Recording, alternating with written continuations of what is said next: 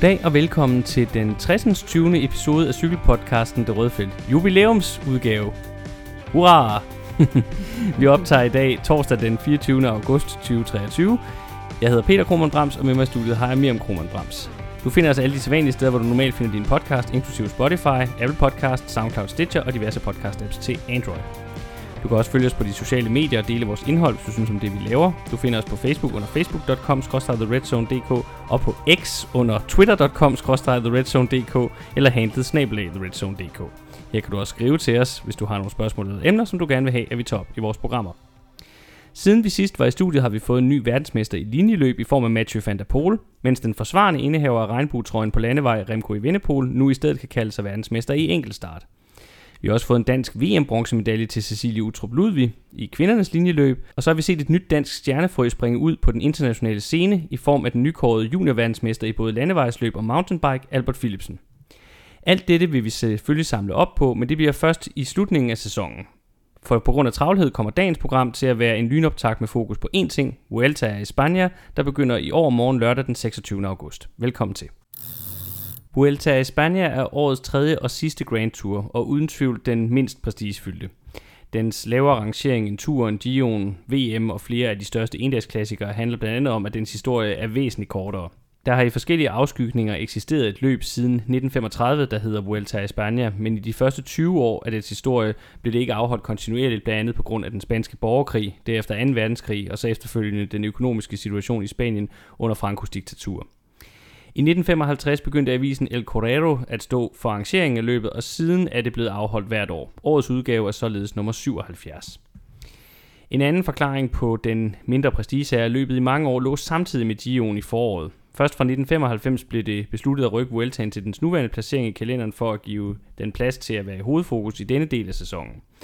Det har gjort, at startfelterne i løbet generelt er blevet stærkere, men samtidig har det også fået en lidt sjov og måske ikke så flatterende rolle som opsamlingsseed for dem, der skuffede i turen, og derfor har brug for revanche, eller et ekstra sekundært sæsonmål for dem, der har prioriteret Gio'en.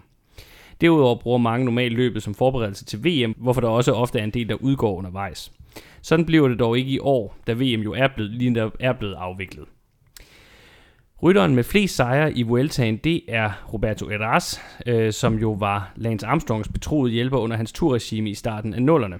I den periode vandt Eras sit hjemlands Grand Tour i alt fire gange, og i modsætning til sin tidligere chefs turtriumfer, så står Spaniernes titler altså fortsat i analerne, selvom at øh, det, der jo nok også er i hvert fald en vis mistanke omkring doping knyttet til, til de sejre. Det, skal man, det bliver man lige nødt til at nævne, synes jeg.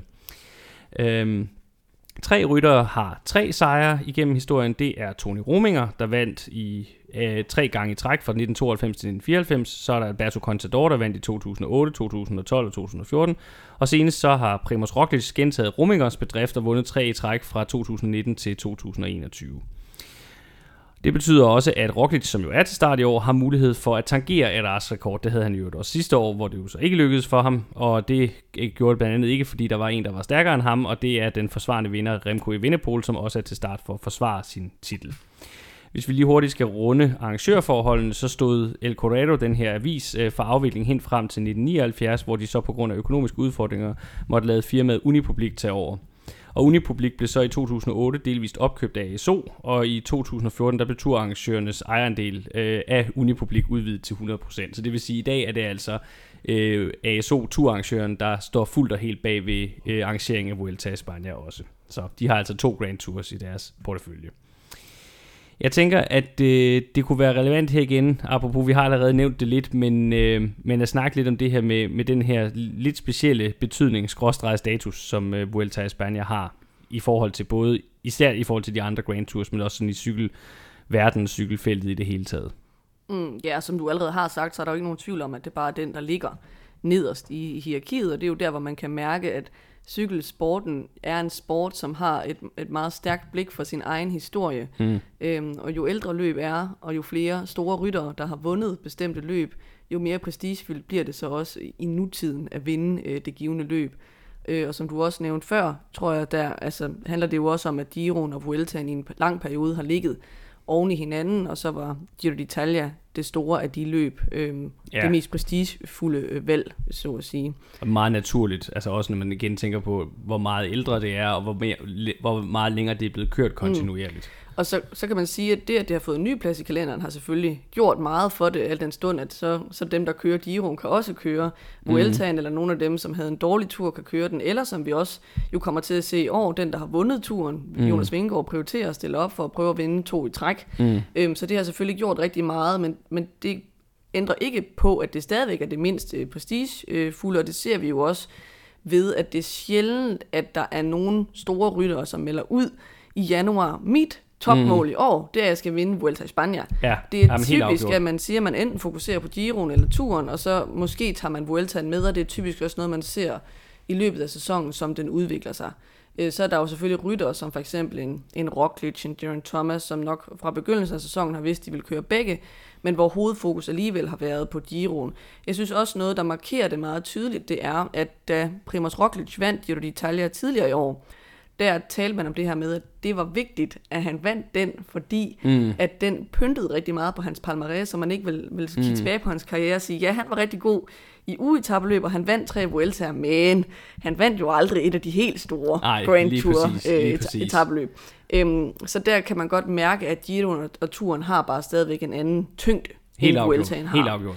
Øhm, og til gengæld så er det jo også sådan et, et etabløb, hvor vi nogle gange kan, kan se de unge talenter blive prøvet af uden pres, som mm. for eksempel med Det sidste var også, år. Ja, Pogacar i sin tid også. øh, Øh, var også hans første, kommer på en lidt mindre scene. Ja. Øhm, og det betyder selvfølgelig, at, ja, at, at løbet er spændende også af nogle andre årsager. Mm. Øh, og tit kan man sådan kigge tilbage og sige, Nå, men man så det jo i Vueltaen. Det var faktisk også der, vi, vi første gang fik blik for, at Jonas Vingegaard måske virkelig Ja. kunne være en dygtig etabløbsrytter, fordi han var så god en hjælper for Roglic af de Ja. år, hvor han vandt.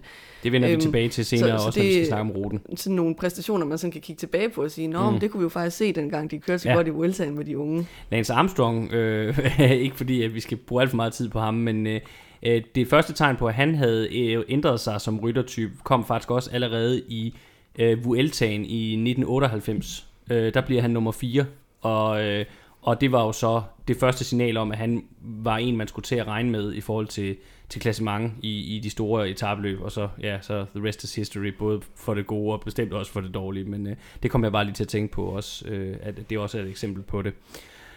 Man kan sige, jeg synes så igen, at, at hvis vi kigger på det over de senere år, så, så har der måske været en tendens til, hvor vi i 10'erne faktisk så de store, altså de største etabeløbsrytter ofte køre Vueltaen også. Vi havde jo øh, nogle år, hvor, hvor de der dueller, vi havde i turen med Contador, Froome og Quintana, altså hvor de, man nærmest fik en runde to af dem, mm, hver, næsten, der var et par sæsoner, hvor det fik man næsten hvert år, fordi så kørte de lige mod hinanden i, i Vueltaen også, og hvor det også nogle gange endte med et andet udfald. Jeg kan huske et af årene, hvor Froome vandt, så slog Quintana ham så mm. i, øh, i, øh, i Vueltaen.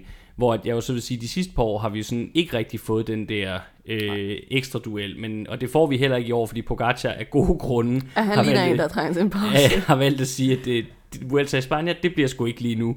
Øh, men i år har vi jo så for første gang, efter at vi ligesom er gået ind i den her Pogacar vingård epoke, har vi så de to, eller en af de to, der har vi så Vingegaard, der stiller til start. Så, så jeg håber, at det måske igen kan markere, at, vi- at, vi, igen kan få den her second round, for det var faktisk ret fedt i de mm. år.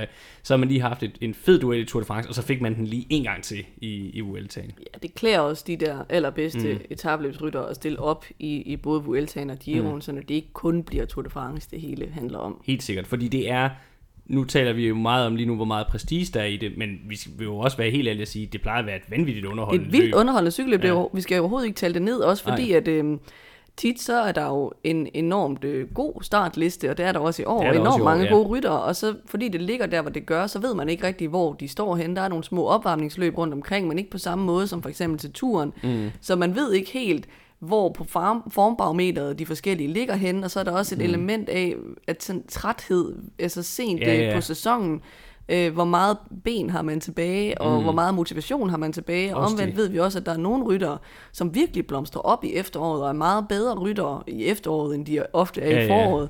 Øhm, og det giver også en anden form for krydderi eller dynamik øh, til løbet, så det er altid et enormt eksplosivt og underholdende løb. Og så også igen det her med, netop måske, fordi der ikke er så meget prestige, som der er i turen, så kører rytterne måske også lidt mere frit. Der er heller ikke det der øh, sponsor over dem i forhold til, mm. at, at nu skal vi have en god placering med hjem. Nej, vi vil dele med gerne, hvis vi der er en chance for, at vi kan vinde, så vi vil dele med gerne gå efter det. Mm. det. Det synes jeg også er en vigtig detalje. Og så synes jeg, vi måske lige skal tilføje, at øh, der jo også er muligheden for, at vi får den her Grand Tour Slam, der er blevet talt om fordi at øh, Jumbo Visma jo har vundet øh, Giro d'Italia Ja. med Roglic, og de har vundet turen med Vingegaard. Nu stiller de begge to op Ja. i øh, Vueltaen, og hvis holdet vinder øh, Vueltaen, så kommer de jo så til at have vundet alle tre Grand Tours hen over sæsonen. Det er alligevel ikke så tit, det sker. Nej, det er det ikke. Øhm, så det er også spændende, om vi får sådan en i år. Det er helt klart også et, et moment.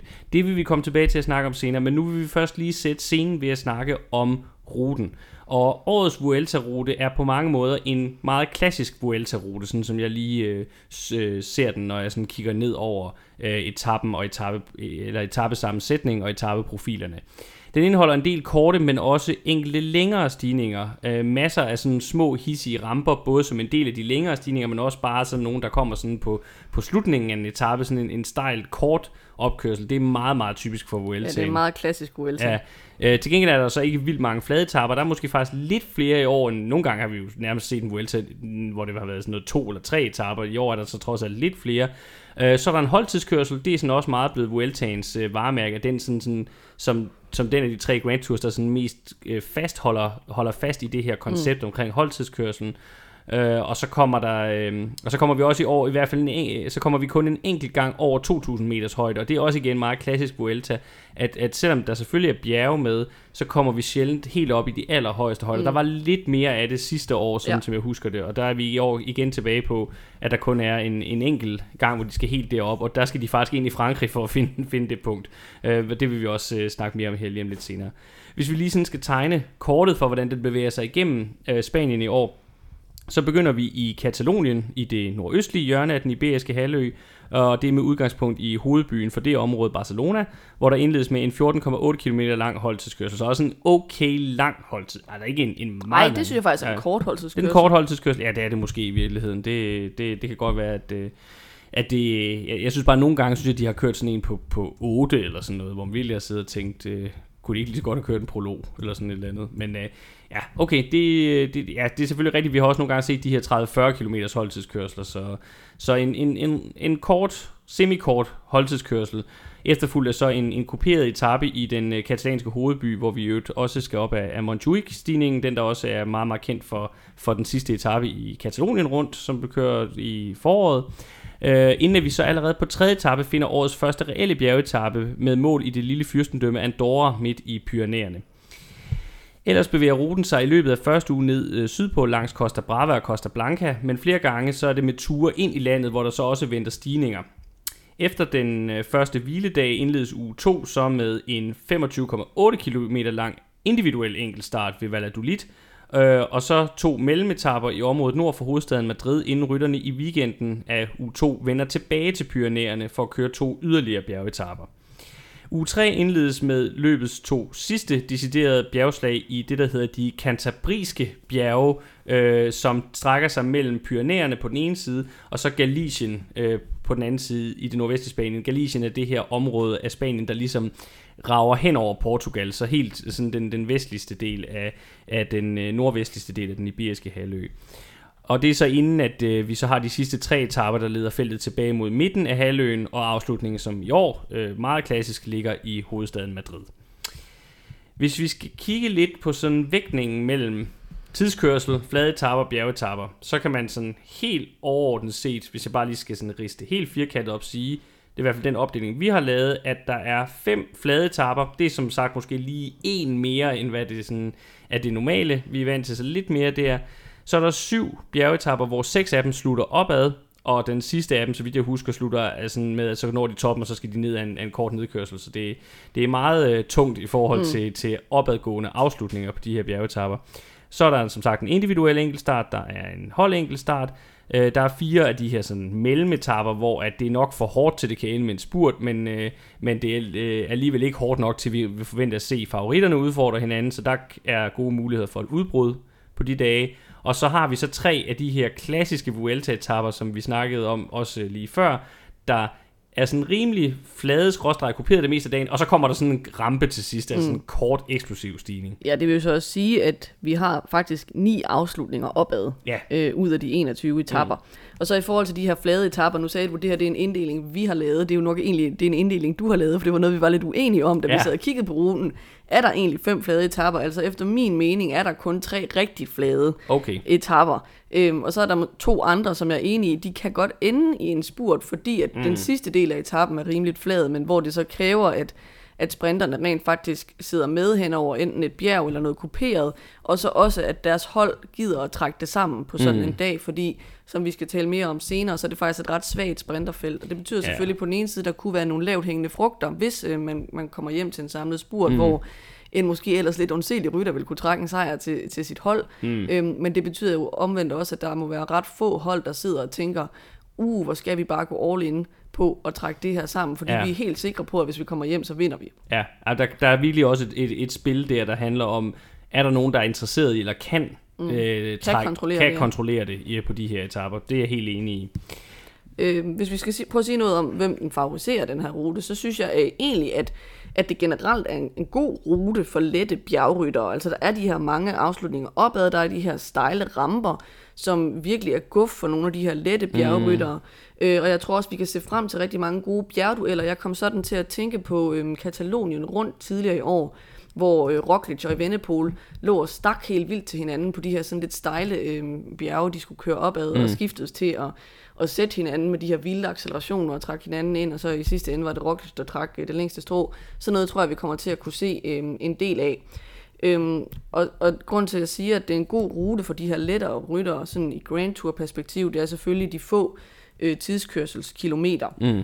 Men når det så er sagt, så er der jo ikke nogen tvivl om, at holdtidskørslen den bliver en ulempe for de ryttere fra klassementet, som kommer fra mindre hold, øh, eller hold, som bare ikke har specielt store øh, tempomaskiner. Mm. Og her tænker jeg især på nogle af de øh, dygtige bjergryttere, som efter J stiller op med, måske kommer til at savne at have nogle, nogle store øh, robotsmotorer, altså flere af dem mm. på holdet til den her holdtidskørsel.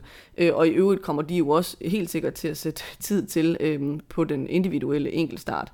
Øhm, og, og de mange enkeltstartskilometer, eller ikke undskyld de mange, øh, men enkeltstartskilometerne, holdtidskørslen, øh, kommer jo til at favorisere Vingegaard, Roglic, måske også en Thomas fra Ineos, en Vindepol fra, fra Quickstep. Mm. Øhm, kunne man godt forestille sig, at de vil kunne køre nogle hederlige øh, holdtidskørsler. Øhm, og jeg tror så, også, UAE skal regnes med ja, i den sammenhæng. Og alle sammen er også nogen, der øh, kan køre gode individuelle tidskørsler.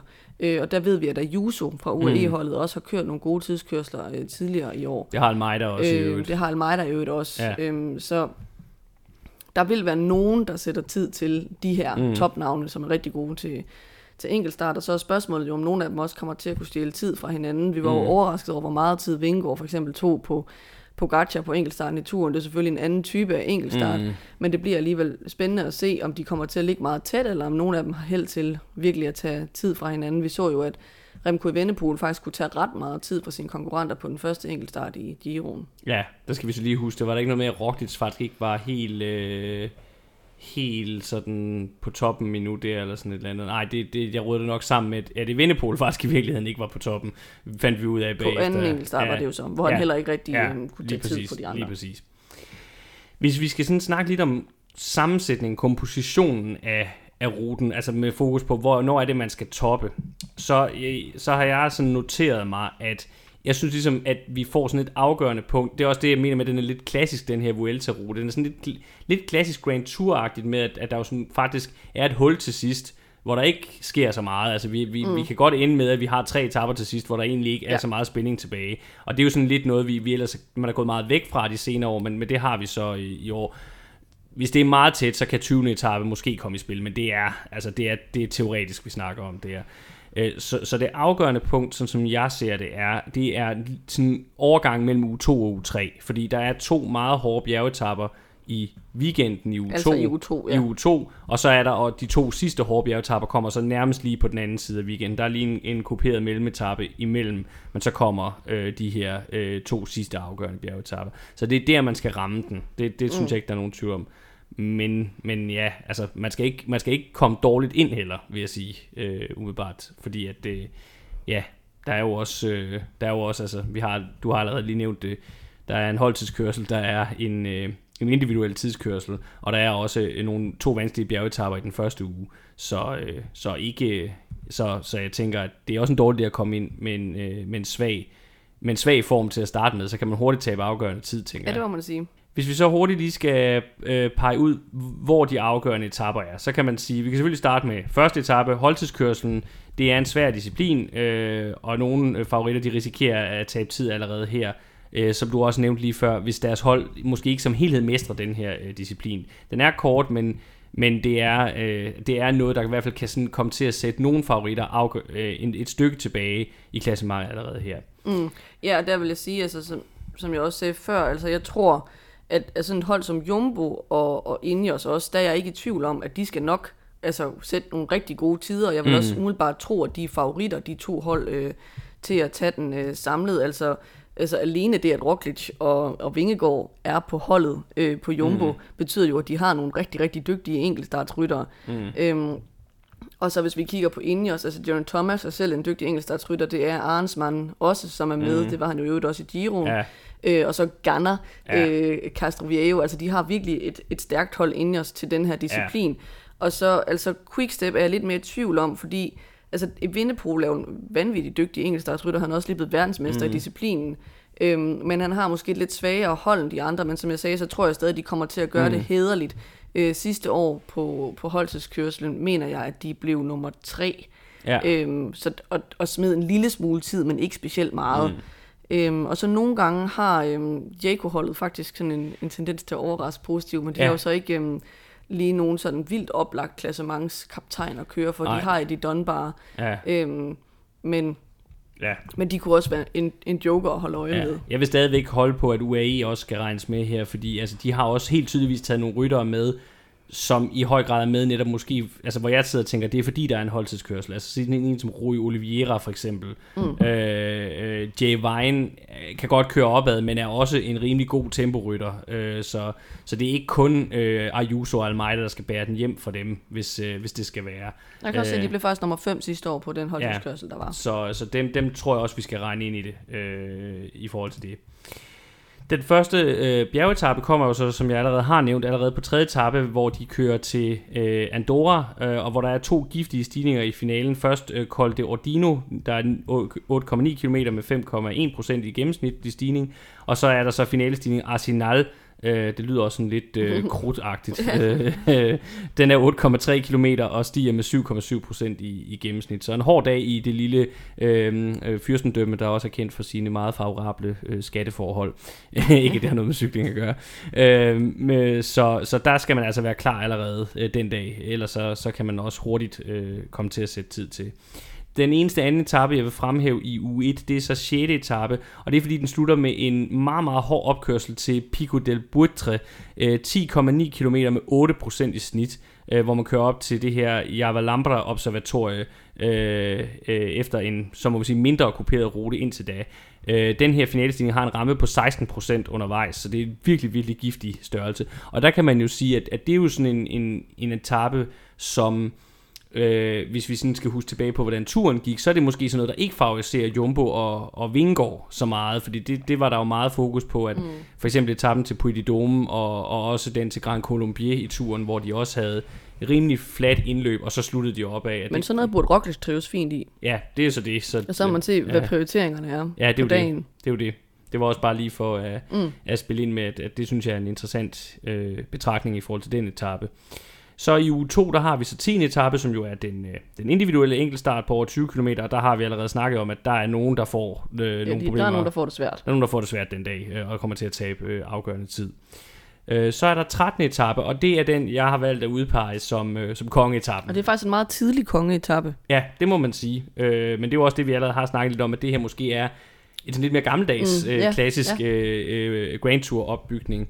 Øh, og det der så også er ved den her kongeetappe i år i Vueltaen, det er, at den altså ligner noget fra Tour de France. For det der sker, det er, at de kører ind i Frankrig næsten med det samme. Det er jo i Pyreneerne, vi er her igen øh, på 13. etape.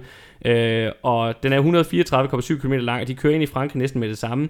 Og så skal de over først Col du Bisque, 16,5 km, stiger med 7,1% i snit. Så følger Col du Spandel, øh, 10,8 km med 8,3% i snit. En virkelig, virkelig øh, led øh, størrelse også. Og til sidst så sluttes der altså op af legendariske Col du Tourmalet, 18,9% med, eller 18,9 km med 7,6% i gennemsnit. Altså, det lyder jo som en Tour de France etape det her, og, og man må også sige, Tourmalet har fået lov at fylde rigtig, rigtig meget i, i år. Altså den, den var jo med på en etape i, i Tour, i Mhm. mændenes Tour de France, så var den øh, finalestigning på den afgørende etape i kvindernes Tour de France, afgørende bjergetape i kvindernes Tour de France, og nu er den også øh, mål for, for kongeetappen her i Vuelta i Spanien. Så, Det var jo et meget vær- øh, seværdigt kongeetappe kvindernes, Ja. øh, hvor bjerget var fuldstændig indhyldet ja, i det tåge. snakkede vi jo også om i det sidste Ja, program. Det, Øh, er så, det, altså det står sådan helt øh, mytisk for mig næsten. er virkelig en, en Ja. fed etape. Ja, helt klart.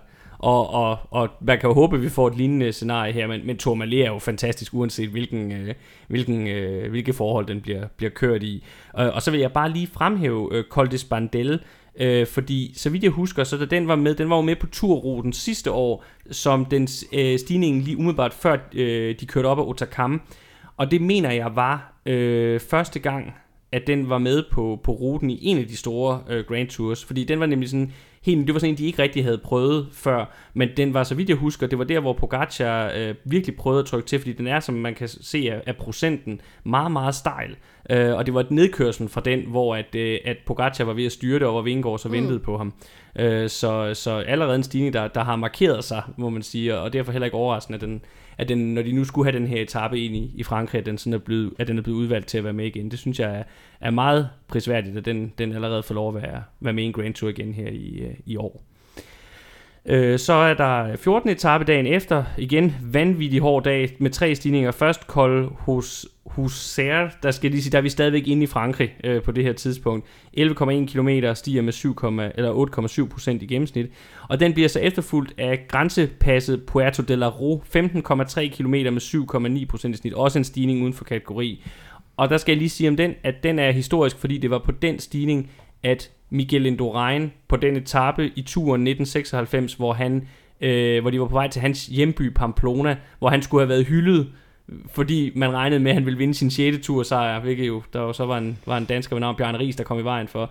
Men det var på vej hen over La Roux, at han definitivt resignerede. Altså, han havde tabt turen på det tidspunkt, men, men det var der, han definitivt ligesom han var bare tom, han var færdig, der var ikke mere, det var, det var slut. Altså, det var, det var der, det, det hele, det hele sådan kulminerede i forhold til, nu var der ikke mere at komme efter. Øh, og efter de så har passeret den her stigning, så sluttes der så op af Puerto de Belagua, 9,5 km stiger med øh, 6,3 procent snit, også en rigtig, rigtig giftig afslutning. Og så er der så de to sidste etaper, det er de to sidste afgørende bjergetaper, som, øh, som vi øh, også øh, nævnte, altså som ligger i starten af, af u 3, og der er det jo især 17. etape, som slutter op af et af Vueltaens egne mest legendariske bjerge, nemlig Angliru, der er 12,4 km lang og stiger med 9,8 procent i gennemsnit. Men de sidste 6 km af den her stigning, de stiger altså med 15 procent mm. i gennemsnit. Der kan øh, Sonkolan og Pydidome og sådan nogle, altså det, det er den type, øh, vi er ude i her. Og det var jo på den her stigning, at Vingegaard et eller andet sted brød igennem mm. som, øh, som, øh, som tur, eller som Grand Tour rytter, da han sad og, og hjalp øh, Roglic ved at sætte et vanvittigt hårdt tempo ja. på den her tilbage jeg tror det var i 20, det må have været i 2020, var det ikke? Var det, eller var det 2019? Ej, det har været 2020, tror jeg. 2019 var det år, hvor øh, Pogacar kørte på podiet. Var det ikke det i Vueltaen? Jo, det var det. Det var 2020. Det var det corona-året, hvor Vingegaard var med som, som hjælper for, mm. øh, for Roglic. Så ja, øh, vanvittigt fedt med, med gensyn med Angliru i år. Ja, så vil jeg også bare sige, at Angliru er efterhånden så klassisk et, et bjerg, at hvis ikke vi havde den her 13. etape, hvor de kører ind i Tour de France, og vi skal op og kolde Tourmalet, så ville jeg tænke, at det her var kongeetappen. Altså det er virkelig sådan en etape, der godt kan, kan ryste posen en gang mere, også Ja, ja. selvom klassementet ser sat ud efter 13. Ja. Ja. etape, for det er en virkelig hård stigning. Jeg tror, når jeg har udpeget den anden som kongeetappe, så er det fordi, så det er ikke så meget på grund af det Tour de France bjergene, det er mere bare det der med, at det er den eneste dag, altså Tourmalet er det eneste bjerg, hvor de kommer over de her mm. 2.000 meter øh, i år, så jeg, jeg tror, det er Jeg den er heller ikke uenig jeg jeg tror, det er den- hvis man skulle pege ja. på en spansk kongeetappe. Ja, så er det, så er det selvfølgelig Angliru. Der er så godt nok lige en etape dagen efter, som også godt kan blive øh, afgørende. Øh, Den slutter med sådan en 33 km lang rundstrækning, hvor rytterne skal over stigningen La Cruz de Linares to gange. Den er 8,3 km lang og stiger med 8,6% i snit. Så altså også en rigtig, rigtig stejl en af, af slagsen. Men det er altså allerede her på 18. etape, det er der, vi får afgørelsen, for der er ikke noget efter det. Der er heller ikke en, en enkelt start mere i slutningen, så det er her, hvis, der ikke, hvis tingene ikke bliver sat på plads på Angliru på 17. etape, så er det her på 18. etape, vi får den endelige afgørelse.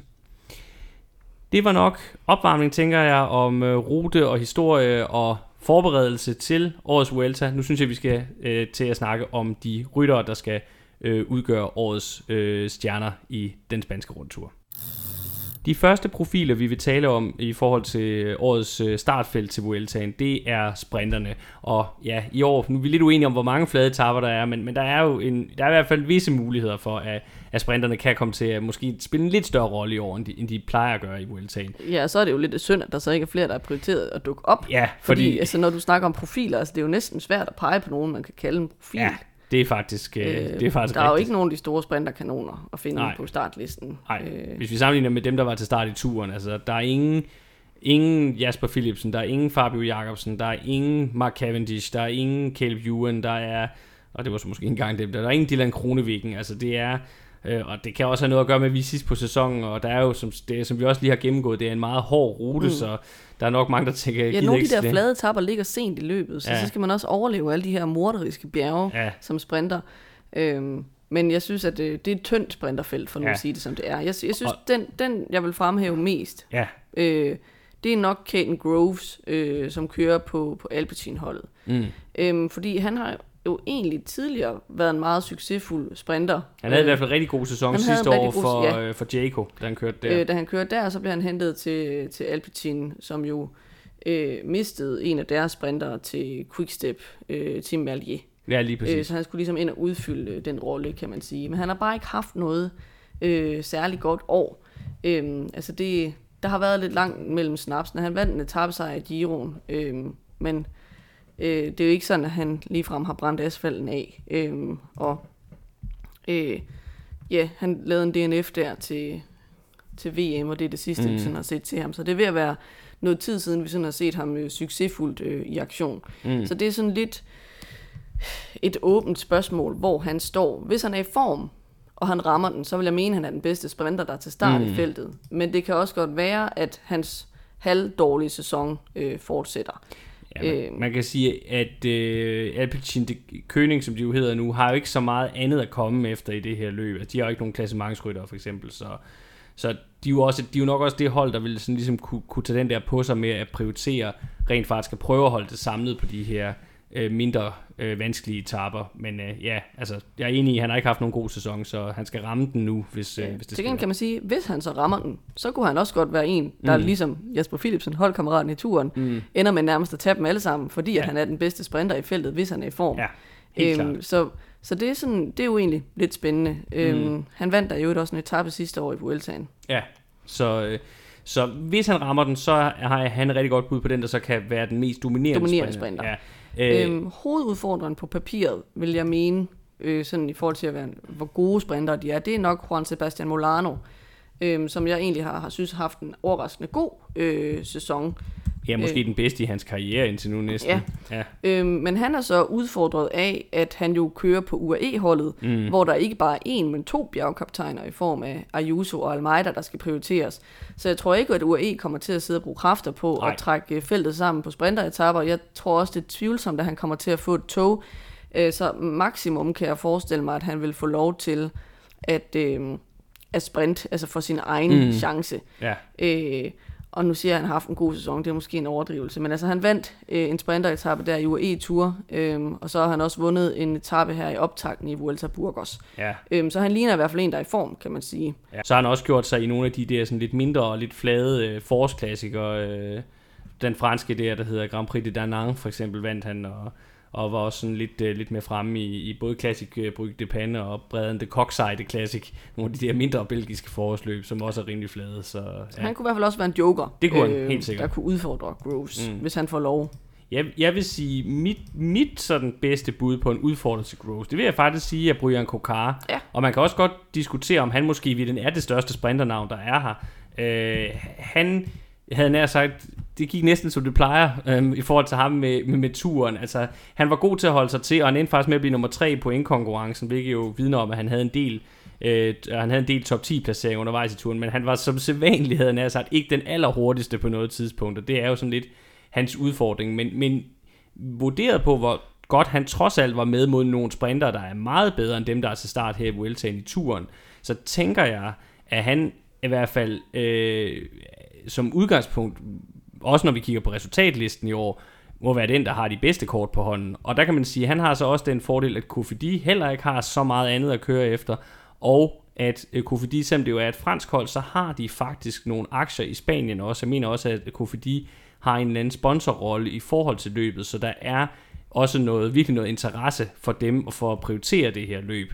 Øh, og, og det vil være rigtig stort for dem at komme hjem med et par etappesejre. Øh, så, øh, så jeg vil ikke øh, blive overrasket, hvis... Øh, jeg kan ikke, ved ikke, om han faktisk overhovedet har en Grand Tour etappesejr. Jeg tror nemlig ikke, han har en Grand Nej. Tour etappesejr, så det vil være den første, tror jeg, for, ja. for ham, hvis han vinder en. Og han er jo mm. faktisk... Øh, blevet 31, så han er egentlig sådan lidt gammel for en sprinter, der selvfølgelig ikke... Ja. Altså, Mark Cavendish springer skalaen, hvad det angår, men ja, helt klart. generelt vil vi betragte som en høj sprinter alder, så det vil ja. på den måde være, være overraskende, hvis han i så sen en alder får sit Grand Tour gennembrud, hvis man siger på den måde. Altså, Ej, det, vil måske det er jo ikke, lige. fordi han mangler gennembrud, men, øhm, men han, hvis han ikke har, det mener jeg ikke, han har, så den Grand Tour sejr, så vil det jo være kæmpe stort, hvis han så fik den her. Det vil være meget, meget stort for ham. Ingen tvivl om det. Hvis vi så skal tage nævne nogle lidt mere sekundære navne, så kunne man sige, at øh, et hold som EF, de stiller med den øh, hollandske rytter Marijn van den Berg, som egentlig har haft en øh, ganske god sæson. Øh, igen, det er sådan lidt på, på sekundært niveau, men det er jo heller ikke det stærkeste sprinterfelt, det her. Og han kommer også med, med god form og lige vundet en etape i Polen rundt, øh, og blev også nummer to på en etape. Og før det, så havde, lige før turen, havde han også en etape sig i det lille franske løb Route de Occitanie. Øh, så, så, øh, og, og som sagt også flere øh, gode resultater fra tidligere på sæsonen. Og han er kun 24 år, så det kunne også være en, apropos det her med de unge rytter, så kunne mm. det også være en flot sådan, scene for ham, ligesom at markere ja. sig på og sige, at det, at det er, øh, at det er, det er sådan nu, han virkelig bryder igennem. Og det samme kan man lidt sige om øh, Milan Menten, øh, belgiske Milan Menten, der kører for Lotto Destiny. Øh, han skiftede til øh, Lotto inden den her sæson, og jeg må være ærlig at sige, at jeg har fulgt ham lidt i nogle år på, øh, på Sport Flandern Baloise, som han har kørt for øh, hidtil, og, og sådan, ja, han var da en meget god sådan, sekundær rytter, men, men jeg havde ikke lige, da jeg så så ham skifte til Lotto, tænkte jeg, det er nok, fordi han så skal over at være hjælper, eller mm. lead-out-mand, eller have sådan en sekundær rolle. Men han har faktisk kørt nogle resultater hjem i år. Igen, det, det, det er selvfølgelig meget på sekundært niveau, øh, alt sammen. Øh, han har vundet et enkelt, en enkelt sejr, det var i Les Amines, øh, det, den her øh, vallonske øh, brostens klassiker, der ligger meget mm. tidligt på sæsonen øh, tidligere i året. Men, men der er sådan en, en række gode resultater på lidt sekundært niveau. Og, ja, sådan top 10 placeringer. Ja, øh, og, og igen, når feltet ikke er stærkere end det er, og, og igen, Lotto er også et hold, der ikke har ret meget andet at køre efter, så, øh, så kunne det da godt være, at, øh, at han også måske leverer et, et, et, sådan et han er 26, så det, det er også sådan også skal til at være, men hvis det så kommer, øh, så kunne det godt være sådan et lille gennembrud også øh, her. Den sidste, jeg lige vil nævne, det ved jeg ikke, hvor meget jeg tror på, men det er Edward Toynes, som er med for, for Little Trek.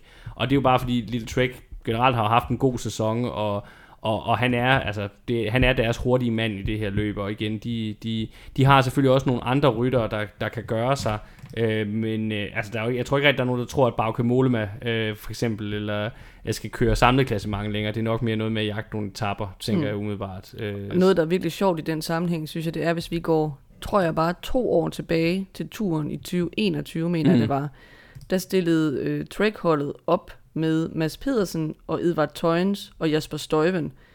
Øhm, og der blev de indsat i sådan en rotation lige, ligeværdigt, hvor de skulle mm. skiftes til at være den, der blev kørt for på de flade dage. Mm. Hvor jeg tror, mange hjemme i Danmark sad og tog sig til hovedet og tænkte, hvorfor kører de ikke bare for Mads Pedersen hver dag? Han er da klart den bedste af dem. Mm. Og her to år senere er det jo også bare sådan, at han fuldstændig ubetinget af deres kaptajn, ja. øh, når han er der ikke. Men han er jo så ikke med i løbet i år. Ja, det skal lige sige så, den som han har alderen med sig i forhold til de to andre, der ja, var ja. lidt ældre. Men øh, ja, ja, men øh, helt enig, det er sjovt, at det har udviklet sig på, på den måde.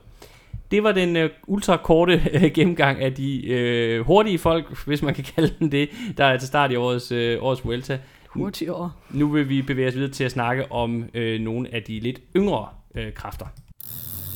Det er de unge rytter, vi skal til at tale om nu, og det er uh, ikke igen, he, her skal det, det er lidt ligesom når vi snakker om det i turen, det skal ikke forstås sådan, at dem vi snakker om nu, det er dem vi tror, der vinder ungdomskonkurrencen. Der vil jeg sige, der tror jeg, at en Juan Ayuso er en, en rimelig stor favorit. Øh, Hvad med Evenepoel? Han er vel også med stadig? Det er han selvfølgelig også. Øh, så, men det er i hvert fald det er nok Ayuso og Evenepoel, der nok kommer til at kæmpe om den øh, umiddelbart. Men øh, som du også nævnte David, tidligere i programmet, så er Vueltaen et løb, hvor at unge nye profiler har en tendens til sådan at få deres første sådan øh, breakthrough, deres første sådan øh, imponerende... Ja, der kunne i princippet også tage den. Ja, det kunne han faktisk også. Der er faktisk for en gang skyld gode kandidater Der er gode til kandidater. at slås om ungdomstrøjen. Men det er alle sammen nogen, der også kan køre med om den samlede sejr. Så det vi prøver på lige nu her, det er at snakke om nogle af de rytter, vi siger, det er nogle af de her nye navne, som øh, har vist noget potentiale, og som, hvor Vueltaen her måske kan blive deres sådan øh, indtog på den store scene, hvor de, de virkelig får sat sig i folks øh, bevidsthed. Og jeg ved, du har nogle, øh, nogle rytter, du gerne vil starte med at snakke om i, i den forbindelse. Ja, øh, det er et par ryttere fra FDJ-holdet. Her skal det siges, at altså, over halvdelen af holdet er vel i princippet unge nok til at være med i, øh, i ungdomskonkurrencen. Det er et, ungt og uprøvet hold, men fyldt med spændende unge talenter, FDJ øh, stiller op med. Men jeg tænker, der er to af dem, jeg gerne vil fremhæve. Den ene er øh, Lenny Martinez på 20 år, mener jeg, han er. Øhm, han kunne godt ses som en joker til klassementet, men jeg tror måske mere på ham i en rolle som etappejæger. Han er sådan total rendyrket bjergged, øhm, og det ses også på hans statur. Han vejer kun 52 kilo. Øhm, et af de mest imponerende resultater fra i år, synes jeg, er, at han vandt den her Mont Ventoux Challenge, som ligger ret tæt på Tour de France, med mm. sådan en endagsløb, som slutter på toppen af Mont Ventoux. Øhm, øh, vi har også set ham her i optanken blive nummer 12 øh, samlet i Polen rundt, som kan betragtes som form for opvarmningsløb til Vueltaen. Mm. Øh, men det skal siges, at det, det er et løb, der ikke i så høj grad øh, altså involverer rigtige bjerge, men mere sådan, altså også at der kan vendes af, af klassikere og eksperter. Øhm, og så vil jeg sige, generelt har han ikke leveret top resultater i klassementet i år. Det er der overhovedet ikke noget mærkeligt i, når han er 20 år. Mm. Men jeg tænker også, at det handler om det her med, at han, han er så let, at han er meget udfordret af enkeltstarter. Så med det samme, der er en enkeltstart på ruten, så bliver han sat markant tilbage, og det er jo især noget, der gør ondt i ugetabeløb, som mm. tit bliver afgjort med meget lille marken. Men jeg tror også, at den der enkeltstart vil være en- udfordring her. Øhm, og selvom vi har vendet os til at se unge ryttere, der er rigtig gode, for eksempel Vennepol, Pogacar, Ayuso, øh, så er det sjældent alligevel, at man som 20-årig går ind og kan, kan køre en top 10 i en Grand Tour. Så mm. jeg tror mere på et stort øh, etappejagtsprojekt øh, fra hans side. Og det gælder egentlig også hans holdkammerat øh, Romain Gregoire, som er den anden, jeg gerne vil pege på. Han er også 20 år, øh, og selvfølgelig også er et ung talent fra FDJ. Øhm, han har vundet øh, Quatre Jours de Dunkirk, og her i optakten har han vundet øh, Tour de Limousin samlet, hvor han også vandt øh, to etapper undervejs. Øhm, så han har faktisk i højere grad, kan man sige, vist, mm. øh, at han godt kan køre øh, samlede klassementer, selvfølgelig mindre løb, men det tyder på, at han kunne være sådan en interessant øh, rytter at følge, om han skal være sådan en ny klassementsrytter. Øhm, så han kunne også være en, både en joker til klassementet, eller en etappejæger. Igen må jeg sige, jeg tror nok mest på det sidste, fordi han er så ung og så uprøvet, som han er. Ja. Og så er der også, øhm, det arbejder bare med dem begge to, at de jo kører på hold med den rytter, der hedder Michael Storer, øhm, som i virkeligheden også kunne ende med at tage øh, kaptajnrollen, fordi han er det mere erfaren. Og for et par år siden havde han en rigtig god Vuelta, hvor jeg mener, han vandt adskillige etapper og tog bjergtrøjen øh, Storer, Ja. inden han så skiftede til FTJ og kom til i et par år arbejde mere som hjælper for David Gody. Ja, det var i 21, hvor han både vandt to etaper og også vandt øh, bjergkonkurrencen i, øh, i Vueltaen. Men øh, han, han sluttede så som nummer 40 øh, samlet, Samlet, skal ja. lige sige. Så- Så, så, Han har egentlig stadig til gode at bevise, at han kan køre klassement. Ikke? Ja, øh, men man kan sige, det er jo heller ikke fordi, selvom de er meget spændende, de her to nav- navne, Martinez og Gregoire, så, så er det jo heller ikke, som du også siger, det er jo heller ikke fordi, at vi ligefrem sidder og tror, at, at der er store chancer for, at de kører topresultat hjem i det, i det samlede klassement. Der kunne jeg måske være lidt mere spændt, eller der er jeg mere spændt på at se den næste rytter, vi skal snakke om, og det er belgiske Kian Uitebrooks, øh, der også er 20 år og jo kører fra Bora-mandskabet. Øh, og han har jo, lige siden han kom ind på World Touren, det gjorde han sidste år, så er han jo, han er jo udskrevet til at være, han er det næste store etabeløbstalent. Og så kan man sige, øh, og det er jo nok, fordi man så kommer til at sidde og tænke Pogacar og sådan noget, så siger man, "Hvor- okay, hvis han er det, hvorfor har han så ikke allerede vist, vist helt vildt meget?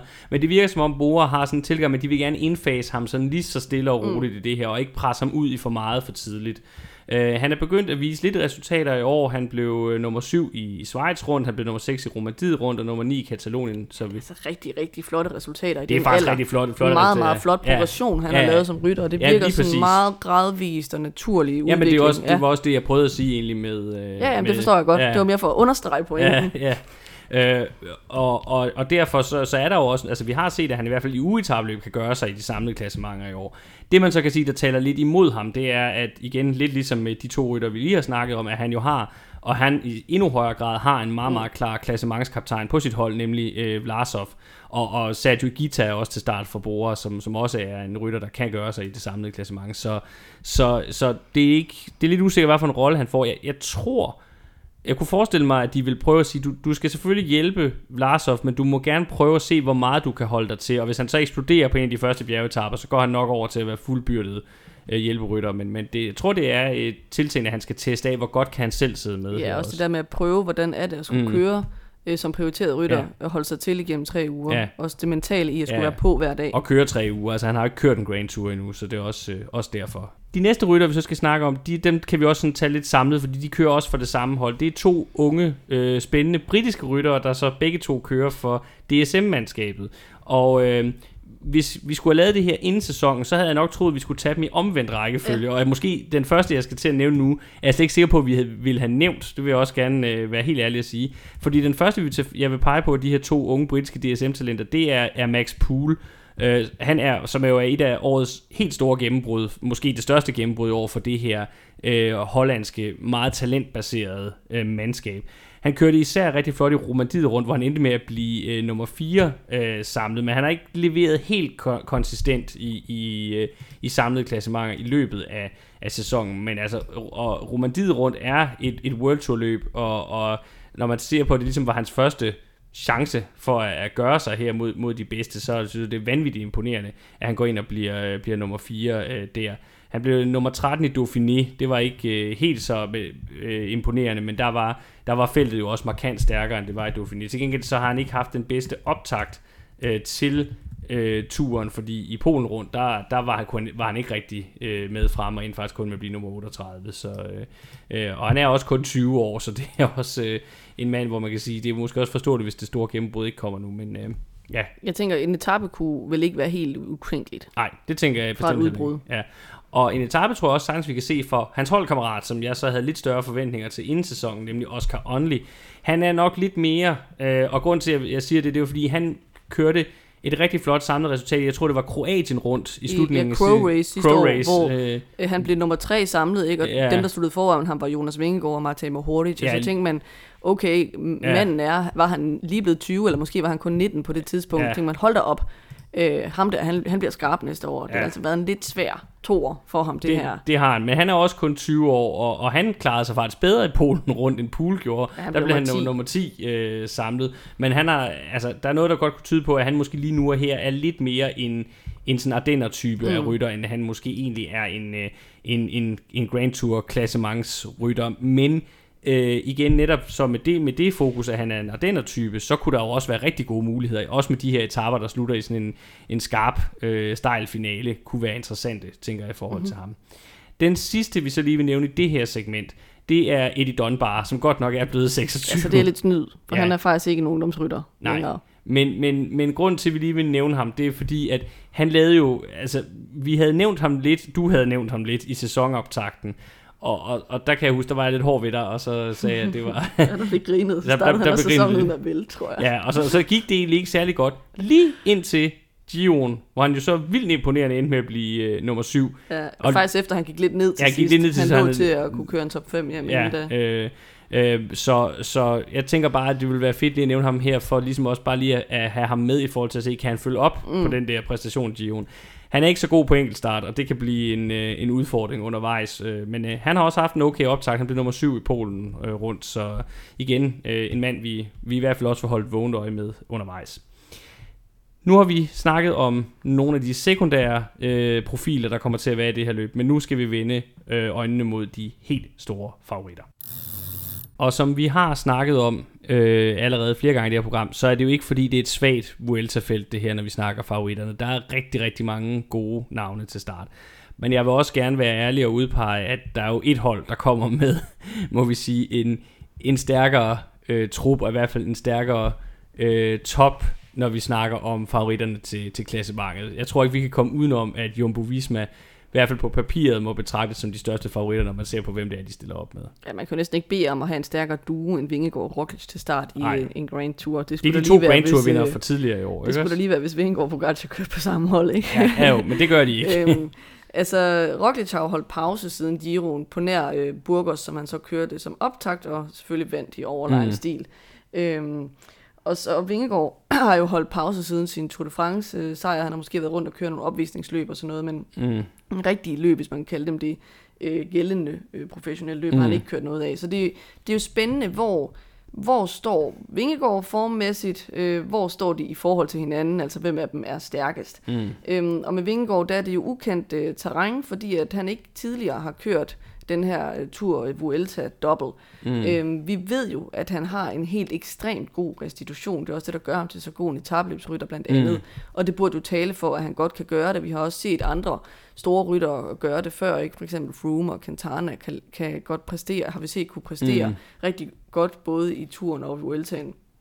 Og det vil, jeg også, også. det vil jeg også tro er tilfældet for Vingegaard, men vi ved mm. det selvfølgelig ikke. Nej. Og samtidig så er der jo det her med, at Roglic jo har haft det her som et sekundært sæsonmål, øhm, så man kan i hvert fald ikke sådan fra start af gå ind og gøre Roglic til hjælperytter. Nej. Øhm, og jeg tænker i virkeligheden, det er en fordel for dem, at man ikke rigtig ved det, fordi konkurrenterne ved det heller ikke. De ved. Ej. ikke, hvor står de henne, hvad kan Vingegaard efter sådan en tur, hvem er egentlig kaptajn, Mm. øh, hvad hvis, hvis Roglic kører som død og helvede første uge, skal vi så gå med i halve hans ryg, og hvad nu mm. hvis han så bare i virkeligheden øh, ikke har ben, og så er det Vingegaard, den rigtige kaptajn, øh, lidt ligesom man, man så, øh, har, har set Ja. ja. tidligere, ikke, når de har Ja, kørt... turen øh, sidste år, ikke også? Ja.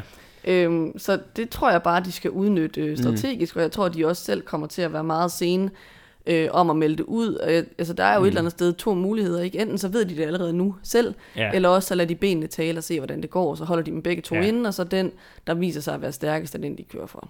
Ja, og man kan sige, det var jo også den taktik, de stillede op med i turen sidste år, og som et eller andet sted virkede, selvom Roglic jo desværre endte med at udgå, så, så var det jo det, altså det her med, at, at Pogacar blev nødt til at forholde sig til dem begge to øh, på de første bjergetapper, især den, den til Col du Granon, som Vingegaard ender med at vinde, og tage den gule trøje på, at det, det, det, altså, og det er jo den taktik, de kan forsøge sig med igen her. Og så er forskellen bare, den her gang er der ikke nogen Pogacar, som mm. er så god, som han er, der sådan skal håndteres. Det er må vi, indtil vi har set andet, sige, at de rytter, de så skal håndtere her, er ikke på Pogacars niveau. I hvert fald ikke, øh, ikke hvad vi forventer på forhånd. Nej, det eneste, man kan sige, synes jeg, er, at Roglic vandt Giroen, ja, men jo i et felt, der ikke endte med at være sammenligneligt med et turfelt, på grund af alle dem, der udgik. Selvfølgelig. Øhm, især fordi, at Vindepol øh, udgik. Så det var jo flot, at han vandt, men vi skal tænke på, at ham han slog var Mm. Geraint Thomas, som hvis vi spoler et år tilbage, hvor Mm. han blev nummer tre i Tour de France, var meget langt væk fra, ja. fra Vingegaard og Pogacar i niveau,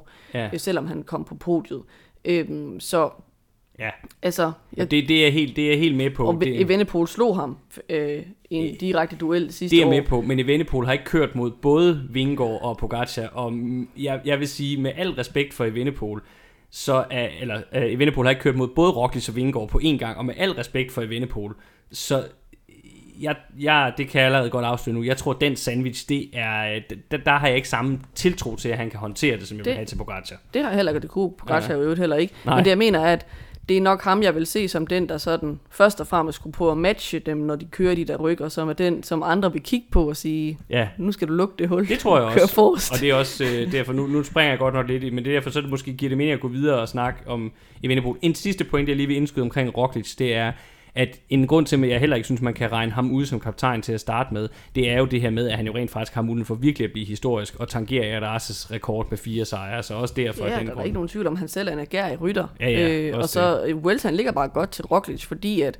han rigtig godt kan lide det der hissige terræn. Mm. Altså Jonas er især god i de der lange, lange, opslidende bjergetapper, ja. hvor man kommer højt op, og man kører opad i rigtig lang tid i Mm. gangen. Han vil sikkert også være god til det her, men det er jo der, han for alvor har en, sin force, og, Mm. mm. og virkelig kan, kan stikke kniven ind der, hvor det gør ondt på de Ja, andre. Ikke? Hvor det her, sikkert. det er sådan lækkerbisken for Roglic. Helt sikkert, helt sikkert.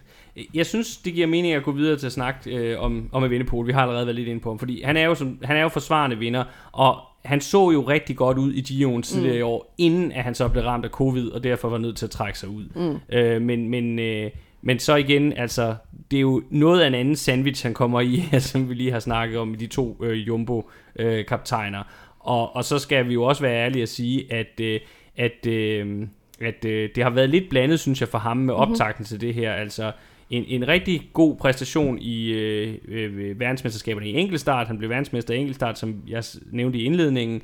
Øh, vandt San Sebastian, som jo er hans yndlingsløb tydelig, tydeligvis øh, igen, igen, igen. Det var det tredje øh, gang. Det var tredje gang, øh, han gjorde det.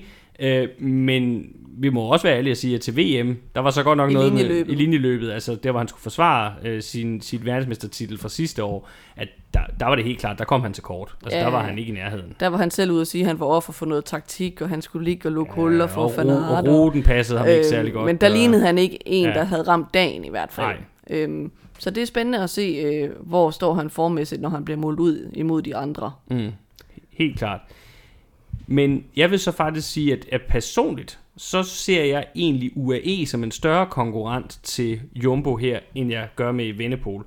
Og det handler om, at hvis der er nogen, der kan lave en det, det er sådan måske det samme trick som Jumbo mod dem, hvor jeg ser, der er potentiale til det, så er det faktisk UAE, fordi de kommer med to ryttere, som begge to, som jeg ser det, godt kan vinde løbet, øh, og som jo allerede har erfaring også med at køre, ligesom som, øh, som øh, dobbeltkaptajner, for det gjorde de også i Vueltaen sidste år, og det er selvfølgelig Juan Ayuso, det unge spanske kæmpetalent, øh, og så øh, Joao Almeida, øh, jeg taler om her.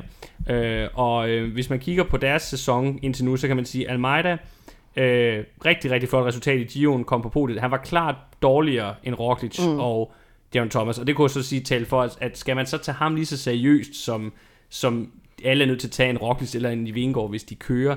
Men jeg vil stadigvæk sige, han er så god en rytter, at du kan ikke lade være med, at, i hvert fald hvis han ligger til, så kan du ikke lade være med at forholde dig til mm. ham, hvis han kører. Øh, nu ved jeg godt, at det ikke Nu er han jo ikke sådan en typen, der er hammer men- eksplosiv. Nej, men han kan godt. Altså, Ja, det, det bliver jeg altså nødt til at holde fast i. Han har også vundet etaper på at køre fra, fra de andre, så øh, det gjorde han i, i Gio'en for eksempel et år, så, så, så man bliver nødt til at forholde sig til ham. Jeg vil så sige, det er Ayuso, som jeg ser faktisk som den største favorit af de to, fordi altså, der er jo en, en lille del af mig, selvom Ayuso har haft en lidt svær sæson, han kom skadet ind i den, og, øh, øh, og, og kom sent i gang i år øh, af samme årsag. Men han kom på podiet sidste år. Han Mm. er 20 år gammel, og altså, øh, der er en del af mig, der tænker, det kan være det her, der kommer det her fuldstændig totale gennembrud fra ham, Ja. hvis han rammer den. Så, og så igen, som sagt, så har de så Almeida i baghånden også, som de kan spille ud, og som de andre nødt til at forholde sig til. Så, så, og han har set fint ud i de endagsløb, han har kørt lige her op til, som opvarmning til Vueltaen, så jeg er meget spændt på ham. Hvis man skulle tale om den mest sandsynlige, usandsynlige vinder, så vil jeg sige, at det var Ayuso, fordi altså, hvis jeg skulle pege på favoritter og ikke af store navne, så vil jeg sige Mm. Vingård, Roglic, Vennepol, øh, eventuelt Darren Thomas.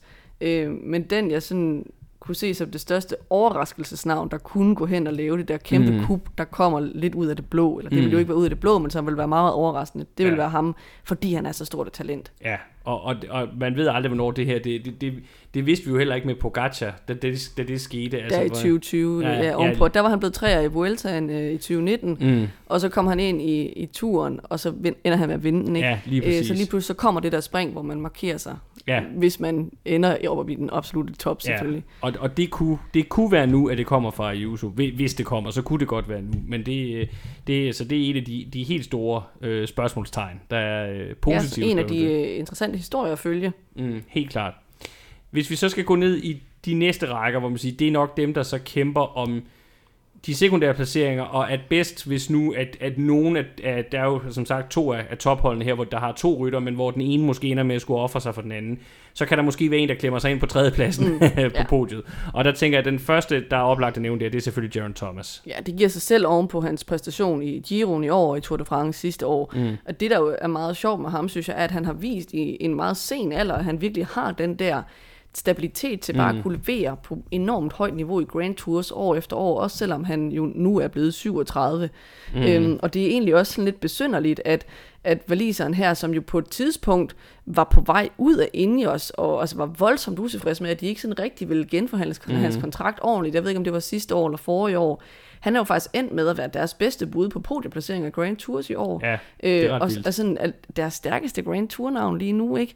Ja, Øhm, det synes jeg er, er ret øh, interessant. ret crazy. Øhm, han har nok blod på tanden, efter han havde det her smalle, fik det her smalle nederlag til Roglic i Giroen, hvor han mm. jo faktisk stillede op på den afgørende enkeltstart i den lyserøde trøje, mm. og så øh, snuppede Roglic øh, den fra ham. Øhm, og det, det lagde han ikke skjul på, at han var meget knust over, øh, mm. Geraint Thomas. Øhm, han var virkelig godt kørende der i Giro, men jeg synes ikke, han har set helt skarp ud her i august, hverken til VM eller i Polen rundt, hvor han dog kørte en god øh, enkeltstart. Så mm. jeg er spændt på at se, hvor han står henne formmæssigt. Mm. Men øh, han har en tendens til at være der, når det gælder. Ja. En, der har en tendens til at være der, når det gælder i, I Spanien, i Spanien og i særdeleshed Vueltaen, det er jo Enric Mas. Øh, øh, som jo nu skal rejse efter et meget skuffende Tour de France, øh, som vi har set det flere gange før. Og denne gang var det jo, altså endte han jo med at udgå øh, på første etape efter et styrt. Øh, så, så der er virkelig, virkelig noget at revancere i år. Men han har jo tidligere netop gjort det i Vueltaen, altså det her med at revancere sig.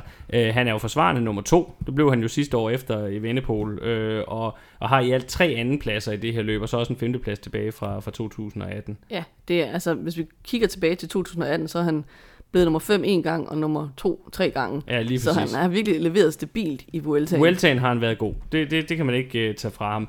Men det man så kan sige, der taler imod ham, udover at, at feltet er så stærkt, som det er i år, det er, at, øh, at han jo også er lidt udfordret på både øh, holdenkeltstarten, hvor, hvor Movistar ikke har noget særligt stærkt øh, mandskab øh, til start umiddelbart. Øh, der var jo noget, nogle rygter om, at de skulle have, eller på et tidspunkt synes, troede jeg, at det lød som om, at Mathias Norsgaard faktisk kunne have kørt den for dem, hvilket ville kunne give en mm. mening i forhold til holdtidskørselen, mm. men han er altså med ikke at blive udtaget.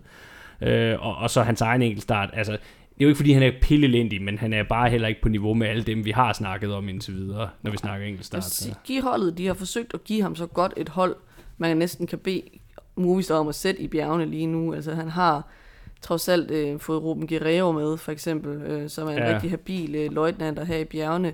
Og så det her unge talent, Oya Lascano, som faktisk har haft en rigtig god mm. sæson. Ham kunne man næsten også godt have nævnt øh, ja, under, de unge, under de unge ja. ryttere. Øh, Ejner Rubio kan også godt køre ja. op af. Det, det ved vi. Så det er ikke, fordi der mangler support i bjergene, synes Ej. jeg ikke. Øhm, så synes jeg jo selvfølgelig også, det er relevant lige at vende Bora, fordi vi nævnte jo dem jo også lidt, da vi snakkede om øh, Kian Uitebrooks oppe under de øh, unge ryttere.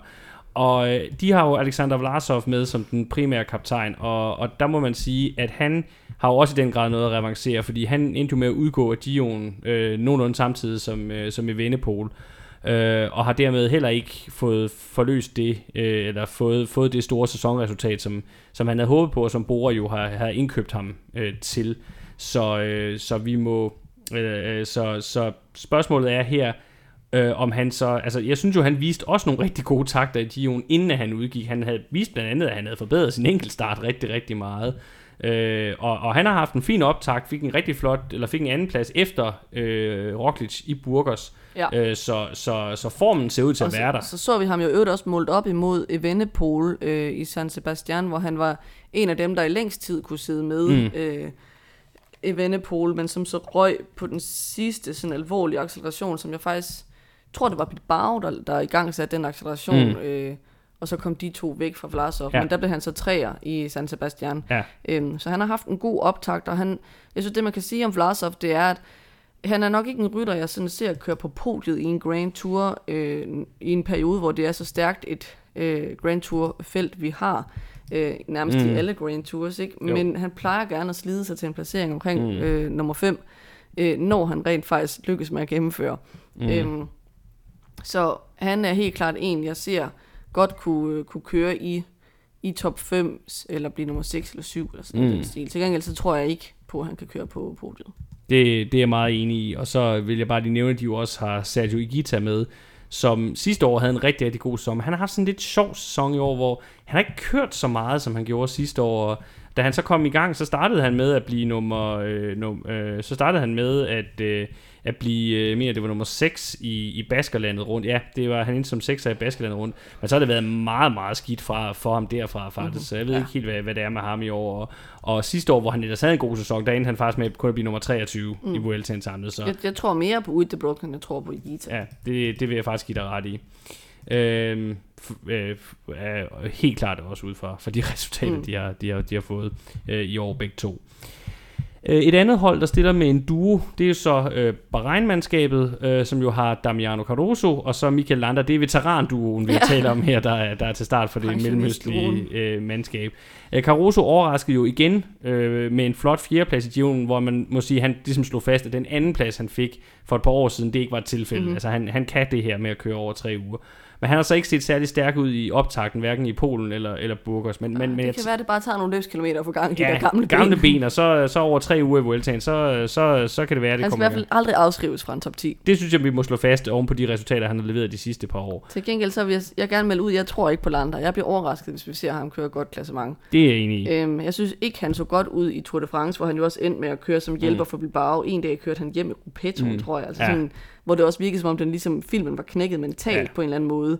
Og jeg synes, at man, man får fornemmelsen af, at han på en eller anden måde lidt har accepteret en, sådan, en hjælperrolle, og det havde jeg ellers aldrig troet, jeg skulle sige om ja. andre, for han har altid kørt, kørt for, for sig, sig selv. selv. øh, men han skifter jo til Quickstep-holdet næste år, hvor det er meningen, han skal indtræde i en hjælperrolle for Remco mm. Evenepoel. Det er i hvert fald det, der er meldt ud. Ja. Øhm, så jeg, jeg tror ikke på det, og jeg bliver overrasket, hvis vi ser ham i top 10. Meget enig. Øh, men jeg vil så til gengæld sige, at... Øh, netop også når man ser på hans udsigter for næste sæson, så kunne det her godt være sådan en, en, afskedsturné i forhold til at levere et eller andet stort resultat. Ikke øh, en, øh, en, en god samlet placering, men måske at køre efter bjergtrøjen, og så, øh, og så få en, en stor etappesejr, for eksempel på, på Angliru eller Tourmalet, eller sådan et eller andet, hvor han så nok skal køre udefra med et udbrud om morgenen, og så prøve at holde hjem. Men, men det vil jeg godt kunne se, øh, Landa, øh, være, være et mål for ham i den her Vuelta.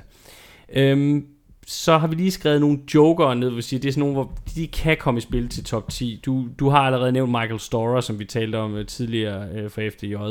Øh, og så er der jo en, en Roman Bardet, som ja, altså så godt ud i turen. Det delvis godt ud, indtil han styrtede og udgik. Han lå ikke i top 10, tror jeg, da han Nej, udgik. Det, det, det er måske rigtigt nok. Men i hvert fald en, en rytter, som man bør nævne, også på grund af mm. hans tidligere meritter, og, og så er der også en, en Hugh Carthy, som jo tidligere er blevet nummer tre. Ja, i, men i det var i 2020, ikke den der jo. lidt mærkelige sæson. Vi har jo. faktisk ikke set noget, der var lige så godt fra ham siden. Nej, det har vi ikke, men bare lige værd at nævne ham. Mm. Så har vi sådan set kommet igennem vores øh, favoritgennemgang også. Vi vil lige hurtigt løbe igennem, hvilke danskere der er til start. Vi er jo en dansk podcast, så det vil være øh, underligt øh, andet. Og nu var vi jo rigtig, rigtig mange danskere til start i... Eller, vi var ikke. Der var rigtig mange. Jeg var i hvert fald ikke til start. der var rigtig mange danskere til start i øh, øh, turen. Der var 11 stykker, som jo var... Man har lov at drømme. ah, nej, det, det har man ikke. I, i, det, det, det, nej, det har man ikke. Øh, det var en fortalelse. Undskyld, undskyld, undskyld. Øh, der, øh, der var 11 danskere til start i turen, hvilket var en tangering af rekorden. Øh, det matcher vi på ingen måde her i Vueltaen. Der er faktisk kun fire danskere til start. Vingård behøver vi ikke snakke mere om. Ham har vi nævnt rigtig meget i det her program, og hans rolle og hans mission, den er jo klar. Han skal gå efter sejren, umiddelbart i hvert fald.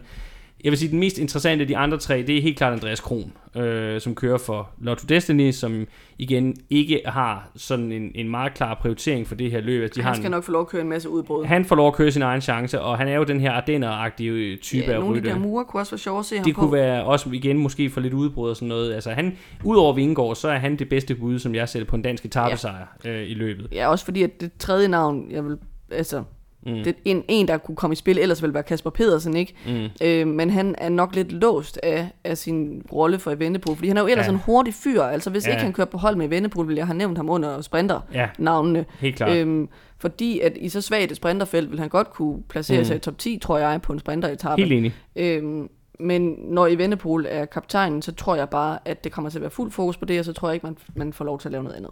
Fuldstændig enig. Det tror jeg, du har, har helt ret i og også med, med de sådan, øh, udmeldinger, der har været fra Evenepoel om, hvor, hvor vigtigt det er, at han synes, at holdet prioriterer ham, så, mm-hmm. så tror jeg helt klart, det, det er det, der kommer til at ske. Den sidste dansker, bare lige hurtigt, det er Julius Johansen, der kører for Intermarché Warranty. Han er med for at hjælpe de, de andre ryttere på, på holdet. Han, er, han, han lader til at være en meget hurtigt i sådan en meget klar hjælperrolle indtil videre, synes jeg, det ser ud som om øh, på det hold. Så det, det er det, vi må, øh, må forvente fra ham. Og så er vi faktisk nået frem til, at vi skal øh, slutte af som vanligt med at komme med vores øh, bud på en top 10 her i årets sidste Grand Tour. Og jeg kan lige øh, oprise stillingen øh, i vores øh, den her vinderbuds top 10 konkurrence, inden at vi øh, kommer øh, med vores øh, bud på, på årets top 10 i Vuelta a España. Øh, der har kun været et, øh, et resultat, vi skal samle op på i forhold til det her. Det er jo selvfølgelig VM på, i linjeløb, hvor vi havde budt på en vinder hver. Jeg havde budt på Remco i Vindepol, du havde budt på Christophe Laporte, og ingen af delene var i nærheden af at ske, så det var et stort rundt 0 til os begge to. Så stillingen er stadigvæk, at du har 28 point, og jeg har 22 point, herinde vi går ind i, øh, i den sidste, bliver det nok øh, øh, pointkonkurrence i forhold til vinderbud eller øh, top 10 øh, for i år. Så øh, Ej, hvad med Lombardiet? Jamen, øh, spørgsmålet er, om vi når at lave en optag til Nå, derfor kan Lombardiet. godt gætte på nogle vinder alligevel. Og så Det, bare det kan vi godt afrapportere aftale, resultatet. øh, at vi gør, og så, så kommer vi med resultatet i vores, øh, i vores sæsonopsamlingsprogram, som nok bliver det næste, vi kommer til. Min holdning til det vil meget afhænge af udfaldet af Vueltaen. det, det ser vi. Det er i hvert fald noget, vi vil vende tilbage til i næste program. Men øh, for nu vil vi altså præsentere vores øh, bud hver især på en øh, top 10 i årets Vuelta, og jeg synes, du skal have lov at lægge for, Miriam. Jeg var meget i tvivl om, hvem jeg skulle gå med som vinder. Jeg synes, det virkelig er en åben Vuelta, øh, og det er bare mega spændende. Øh, jeg havde en stor lyst til at sige Jonas Vingård som vinder, øh, også fordi, at jeg tror ikke, at han stiller op til sådan en Grand Tour uden tro på, at han kan vinde den. Øhm, jeg havde også en stor lyst til at smide jokeren ind og sige Ayuso, det bliver nu, at han får det der kæmpe gennembrud. Men der skal alligevel bare så meget til for at slå de der store etablerede navne. Mm. Så jeg endte med at gå med måske sådan lidt kedeligt kort og sige Roglic. Mm. Øh, og sige, okay, det må, det må betyde så meget for ham at skrive historie med at, at få den der fjerde sejr, mm. at han hiver den hjem. Og vi ved jo også, at den anden side af Vingård er, at han er en rigtig god holdkammerat. Ja, og er gerne vil øh, give plads. Så hvis han nu kan mærke, at det gør lidt ondt i benene, og Roglic har rigtig gode ben, så kunne man jo forestille sig til nej, hvor han ender med at hjælpe. Mm. Øh, jeg ved ikke, jeg tror måske mere på Vingård øh, i virkeligheden, men nu har jeg sagt Roglic som vinder. Øh, så som toer har jeg valgt at sige øh, i Vennepol, øh, og så har jeg placeret Ayuso som treer. Jeg tror rigtig meget på ham. Jeg tror på, at Ayuso får mm. en god Vuelta, og så følger op eller bekræfter, kan man sige, fra mm. sidste år ved at gå på podiet. Så har jeg sat øh, Enrik Mars på som fire. Det er måske lidt overraskende taget betragtning, at han har haft en dårlig sæson. Men det har man jo kunne sige om mange af hans sæsoner, Ja, hvor han så alligevel sige. har kørt rigtig godt i Spanien. Øh, så jeg satser på, at han fortsætter den der stime af top 5 placeringer, og så øh, øh, ender der om, omkring nummer 4. Så har jeg sat Vingegaard på som 5, og det var mest fordi, at jeg tænker, det er fuldstændig usandsynligt på en eller anden måde, at han skulle stille op i en Grand Tour uden at køre top 10, og nu har jeg ikke sat ham som vinder, hvor skulle jeg så placere ham? Så nu mm. rører han på en femte plads, så kan det være, at jeg kan få lidt point for ham, også hvis han vinder. så jeg sat Blasov på som 6'er, fordi jeg synes, han har set godt ud i optakten, og han plejer gerne, som jeg sagde, Mm. at, at kunne slide sig til en, en god placering, når han kører klassement. Almeida har jeg sat på som øh, 7'er. Jeg tror, at holdet hurtigt vil se, at Ayuso er så godt kørende, at Almeida vil gå ind i en form for sådan blanding af støtte rolle for ham, samtidig med at han kører sit eget klassement, ligesom vi så sidste år, hvor, Mm. hvor de blev 3 og 5, mener jeg. Jeg tror faktisk, det Øhm. blev 3 og 4. Okay, ja. Ja, men det, det er også øh, lige meget. Øhm, så har jeg sat Jaron Thomas på som 8. Det er måske lidt langt nede, men det handler mest om, at jeg, jeg tror på dem, der er, er ovenover, og han ikke har set så skarp ud i optakten. Så ham her, det unge talent, vi talte om, Max Poole, har jeg sat på som Mm. mm. øh, 9'er. Det kan godt være, at det er skyde over målet, og det slet ikke kommer til at være nu, Mm. at han skal prøve at køre klassement. Øh, jeg hældte også til at, at tage sådan en som Gregoire ind i stedet for, men jeg synes, Mm. det kunne være sjovt at have et af de her unge navne med i top 10. Og der faldt valget på, på pool. Så har jeg sat uh, Michael Storer på øhm, som 10'er, og det er jo så fordi, at jeg tænker, at, at blandt dem der på FDJ, så er han trods alt den mest erfarne, og han har også haft nogle, nogle fine øhm, klassementsresultater i små løb øh, på det seneste. Så derfor. Det var min top 10. Super. Jamen, så vil jeg gå i gang med at præsentere min, og øh, jeg har altså valgt at tage klaphatten fuldstændig ned over ørerne og hive helt vildt i snorene, fordi jeg tror, at vi får en dansk vinder for første gang i øvrigt nogensinde af Vuelta España, Jonas Vingegaard. Og for mig handler det simpelthen om, jamen, vi har jo allerede selv snakket om det i det her program, han er så holdbar. Mm. Altså, jeg kan ikke forestille mig, der hvor han er nået til i forhold til holdbarhed over tre uger, jeg kan ikke forestille mig nogen af de andre her, der kan matche ham. Altså, det skulle lige være, hvis Ayuso laver det her fuldstændige gennembrud, ja. øh, og, og, og bryder glasloftet i forhold til at være blandt de allerbedste. Det er det eneste, jeg kan se, der kan, der kan smadre det. Og selv der vil jeg så sige, mm, i samarbejde med Roglic, der tror jeg, de kan køre den så, så solidt. Altså, det, det er jo bare det, vi har set med Jumbo i den her sæson, at så ender det med, at han måske alligevel må, må strække gevær, ligesom Pogacar måtte gøre øh, sidste år i turen. Så jeg har Vingård som vinder, Ayuso som toer, og så tror jeg faktisk, at de kan, hvis, hvis det i år lykkes med den her taktik fuldt ud, og Roglic ikke styrter, for det er jo det, der sådan lidt har været, øh, været det, der også altid har været, eller i nyere tid har været historien med Roglic, det er, at han kommer galt afsted på et eller andet tidspunkt. Hvis det ikke sker, og det tror jeg faktisk på, at de godt kan undgå, så, så kan jeg faktisk se dem få to mand på podiet, så tror jeg, at Roglic bliver nummer tre. Så det er det, jeg valgte at gå med. Som jeg også lidt afslørede tidligere, det gør så, at jeg har i Vendepol uden for podiet, og jeg har ikke ret meget til, tiltro til ham, fordi jeg tror simpelthen, at han bliver overmatchet her. Og så er jeg lidt bange for også med hele den frustration, der har været omkring Quickstep op til, at så kan han måske godt falde lidt sammen. Altså jeg kan faktisk også godt se, nu er jeg valgt at gå med ham på en fjerdeplads, fordi jeg trods alt tror på, at, han, at det, det er svært, jeg har svært ved at se ham fuldstændig ude af, af toppen, men jeg har en eller anden scenarie i mit hoved også, hvor han klapper fuldstændig sammen, også på grund af alt det ballade, der til synligheden har været med ham og Patrick Lefebvre øh, i, i de sidste, den sidste måneds Ja, over om han vil bryde sin kontrakt. Om bryde sin ja. kontrakt og så videre. Øh, så det synes jeg faktisk også er et scenarie. Men, men indtil videre holder jeg ham på fjerdepladsen. Det er så lige foran Jaron Thomas, som jeg er rimelig overbevist om kører en, en, øh, en top 5. Øh, om det så lige bliver som nummer 5, det ved jeg ikke, men det, jeg er rimelig overbevist om, at han, han bliver Ingers bedste mand, og han ender som på en, på en femteplads her.